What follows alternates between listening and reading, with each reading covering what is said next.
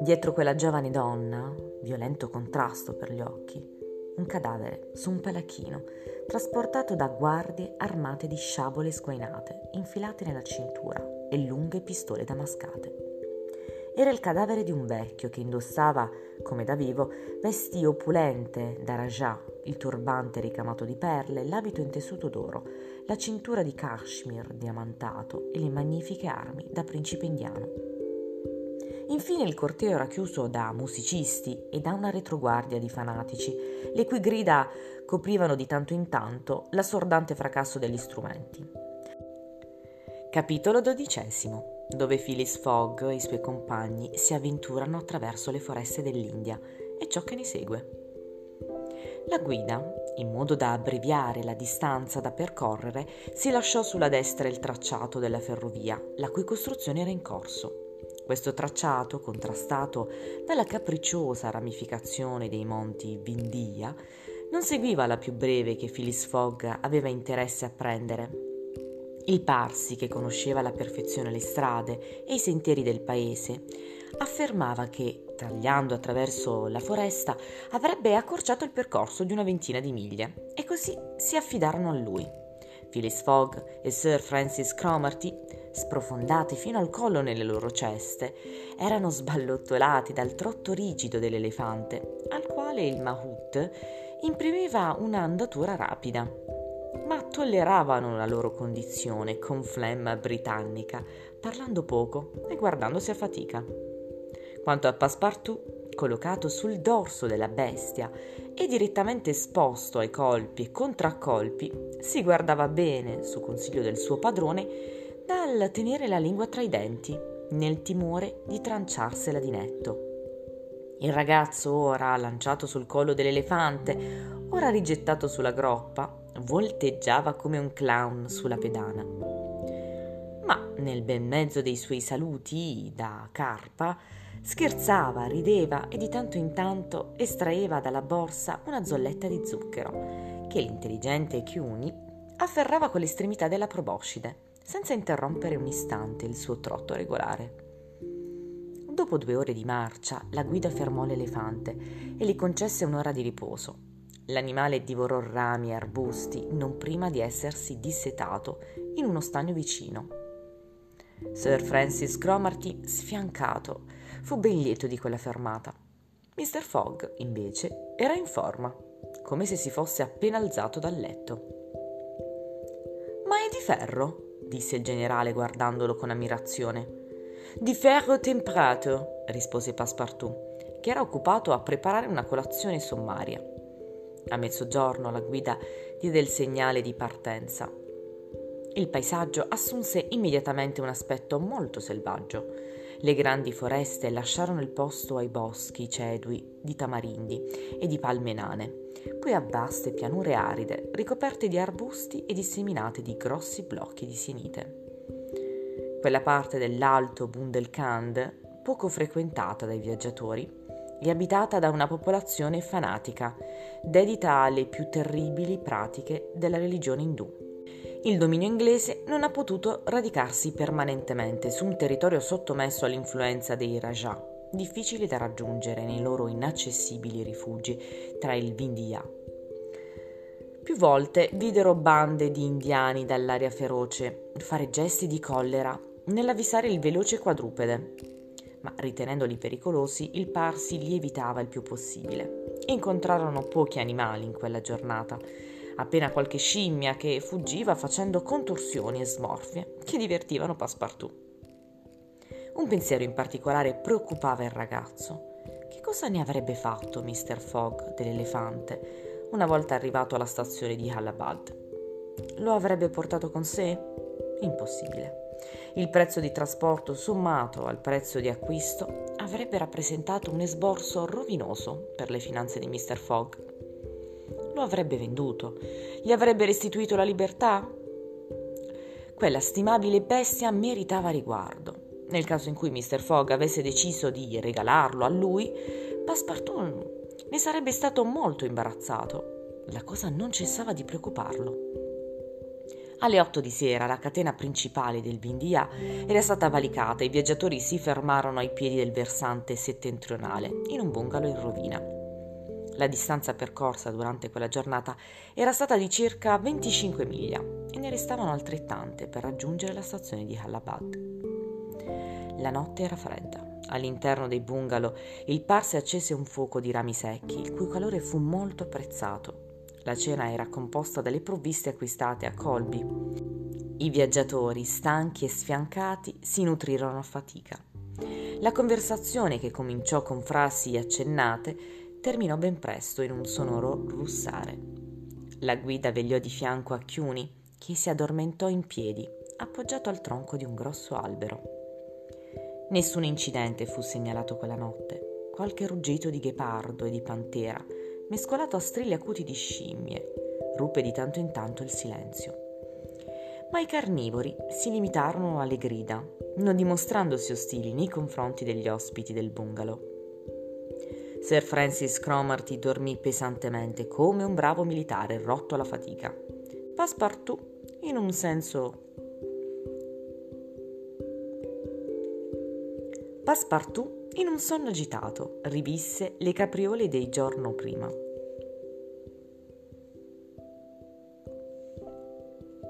Passepartout, in un sonno agitato, rivisse le capriole del giorno prima. Quanto a Mr. Fogg, riposò serenamente, come se si trovasse nell'abitazione di Savile Grove. Alle sei del mattino si rimisero in marcia. La guida si augurava di arrivare alla stazione di Allahabad la sera stessa. In questo modo Mr. Fogg avrebbe perso solo in parte le 48 ore economizzate all'inizio del viaggio. Discesero gli ultimi pendii del Vindia. Chiuni aveva ripreso la sua rapida andatura. Verso mezzogiorno la guida superò il villaggio di Callinger, collocato sulle rive del Cani, uno dei subaffluenti del Gange. Evitava luoghi abitati, sentendosi più al sicuro in quelle campagne deserte che segnano le prime depressioni del bacino del grande fiume. La stazione di Allahabad era a meno di 12 miglia a nord-est. Si fermarono proprio al di sotto di un casco di banane, i cui frutti, sani come il pane, succulenti come la crema, a detta dei viaggiatori, furono estremamente apprezzati. La guida entrò alle due nel folto di una foresta che avrebbero dovuto percorrere per diverse miglia. Preferiva viaggiare così, al riparo dei boschi, Fin lì non avevano fatto nessun incontro increscioso e il viaggio sembrava dovesse compiersi senza incidenti, quando l'elefante, dando qualche segno di inquietudine, si fermò d'improvviso. Erano le quattro. Che cosa succede? chiese Sir Francis Cromarty, sollevando la testa dalla cesta. Non lo so, generale, rispose il Parsi, prestando orecchio a un confuso mormorio che giungeva attraverso il fogliame. Qualche attimo dopo, quel mormorio cominciò a distinguersi meglio. Si sarebbe detto un concerto ancora molto distante di voci umane e di strumenti d'ottone. Passepartout era tutto occhi e tutto orecchi. Mr. Fogg attendeva con pazienza, senza pronunciare una parola. Il Parsi saltò a terra, legò l'elefante ad un albero e si infilò nel fitto della boscaglia. Ritornò qualche istante dopo dicendo una processione di bramini. Vengono da questa parte, evitiamo di farci vedere se possibile. La guida slegò l'elefante e lo condusse dietro del fogliame, raccomandando ai viaggiatori di non mettere piede a terra. Anche lui si tenne pronto ad inforcare rapidamente la cavalcatura se fosse stata necessaria la fuga. Pensava tuttavia che la truppa di fedeli sarebbe passata senza vederlo, dal momento che il fitto fogliame lo nascondeva del tutto il discordante rumore di voci e strumenti si avvicinava. Canti monotoni si mescolavano al suono dei tamburi e dei cimbali. Ben presto la testa della processione apparve sotto gli alberi, a una cinquantina di passi da Mr. Fogg e dai suoi compagni. Distinguevano chiaramente attraverso i rami le curiose figure di quella cerimonia religiosa. In prima fila avanzavano preti con la mitra in testa e con indosso lunghi abiti ricoperti di decorazioni. Erano circondati da uomini, donne e bambini che intonavano una sorta di salmodia funebre, interrotta a intervalli regolari da colpi di tam tam e di cembali. Dietro, su un carro dalle grandi ruote su cui raggi e cerchi figuravano dei serpenti intrecciati, apparve un'orrenda statua, trainata da due coppie di zebù, riccamente bardati. La statua aveva quattro braccia, il corpo colorato di rosso scuro, gli occhi rovesciati, i capelli ingarbugliati, la lingua pendente, le labbra tinte di Ennè e di Betel. Intorno al collo portava una collana di teste di morto, ai fianchi una cintura di mani mozzate. Era in piedi su un gigante abbattuto a cui mancava la testa. Sir Francis Cromarty riconobbe la statua. La dea Kali, mormorò, dea dell'amore e della morte. Vada per la morte, dell'amore non direi proprio, disse Passepartout. Che donna orribile! Il Parsi gli fece cenno di tacere. Intorno alla statua si agitava, dimenandosi, accontorcendosi, un gruppo di vecchi fakiri coperti di strisce ocra e incisioni a forma di croce, da cui colava sangue a gocce. Stupidi energumeni che ancora oggi, nelle grandi cerimonie indù, si precipitano sotto le ruote del carro di Jagannatha. Dietro di loro alcuni bramini, in tutta la sontuosità del loro costume orientale, trascinavano una donna che si sosteneva a fatica. Era una donna giovane, bianca, come un'europea. La sua testa, il collo, le spalle, le orecchie, le braccia, le dita dei piedi erano sovraccarichi di gioielli, collane, braccialetti, orecchini e anelli. Una tunica laminata d'oro ricoperta da una leggera mussola le disegnava il girovita. Sir Francis Cromarty guardava quella parata con un'aria particolarmente rattristata e nel voltarsi verso la guida disse Un sati? Il Parsi fece un cenno affermativo, mettendosi un dito sulle labbra. La lunga processione attraversò lentamente le foreste e le ultime fila scomparvero al suo interno. A poco a poco i canti si spensero. Si udì ancora il deflagrare di urla in lontananza. Infine a quel tumulto fece seguito un profondo silenzio. Phyllis Fogg, che aveva sentito la parola pronunciata da Sir Francis Cromarty, non appena la processione scomparve, gli chiese che cos'è un sati? Un sati, Mr. Fogg, rispose il generale, è un sacrificio umano, ma un sacrificio umano volontario. Quella donna che avete appena visto sarà bruciata domani alle prime ore del giorno.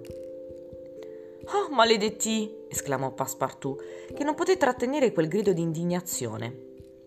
E quel cadavere? chiese Mr. Fogg. È quello del principe, il marito, rispose la guida. Un Rajah indipendente del Bundelkhand. Come? rispose Phyllis Fogg, senza che la voce tradisse alcuna emozione. Esistono ancora abitudini tanto barbare in India e gli inglesi non hanno saputo sradicarle? In gran parte dell'India, rispose Sir Francis Cromarty, questi sacrifici non si compiono più, ma non abbiamo nessuna influenza su queste contrade selvagge e soprattutto sul territorio del Bundelkhand. Tutto il versante settentrionale del Vindia è teatro di continui omicidi e saccheggi. Poveretta, mormorò Passepartout, bruciata viva. Sì, riprese il generale, bruciata, e se non lo fosse non potete immaginare in quale miserevole condizione si vedrebbe ridotta dai suoi parenti. Le raserebbero i capelli, la nutrirebbero a malapena con un pugno di riso, sarebbe respinta, considerata la stregua di una creatura immonda e morirebbe in qualche angolo, come un cane rognoso. La prospettiva di un'esistenza così terribile convince di frequente queste poverette al supplizio, ben più dell'amore o del fanatismo religioso. Qualche volta, tuttavia, il sacrificio è davvero volontario ed è necessario l'intervento energico del governo per impedirlo. Alcuni anni fa, quando risiedevo a Bombay, una giovane vedova venne a chiedere al governatore l'autorizzazione a farsi bruciare con il corpo del marito. Come potete immaginare, il governatore rifiutò. Allora la vedova abbandonò la città, si rifugiò presso un Rajah indipendente e là consumò il sacrificio. Durante il racconto del generale, la guida scuoteva la testa e quando il racconto terminò disse Il sacrificio che avrà luogo domani all'alba non è volontario. E voi come lo sapete? È una storia che conoscono tutti nel Bundelkand, rispose la guida. Eppure la sventurata non sembrava opporre alcuna resistenza, fece osservare Sir Francis Cromarty. E perché l'hanno inebriata con fumo di canapa e doppio. Ma dove la conducono? Alla pagoda di Pillagi, a due miglia da qui. Lì trascorrerà la notte in attesa del sacrificio. E questo sacrificio avrà luogo domani al sorgere del sole. Dopo aver dato questa risposta, la guida fece uscire l'elefante dal folto fogliame e salì sul collo dell'animale. Ma nel momento in cui stava per incitarlo con un fischio particolare, Mr. Fogg lo fermò e rivolgendosi a Sir Francis Cromarty disse: E se salvassimo quella donna? Salvare quella donna, Mr. Fogg? esclamò il generale. Ho ancora dodici ore d'anticipo potrei dedicarle a questo. Ma guarda, allora siete un uomo di cuore, disse Sir Francis Cromarty.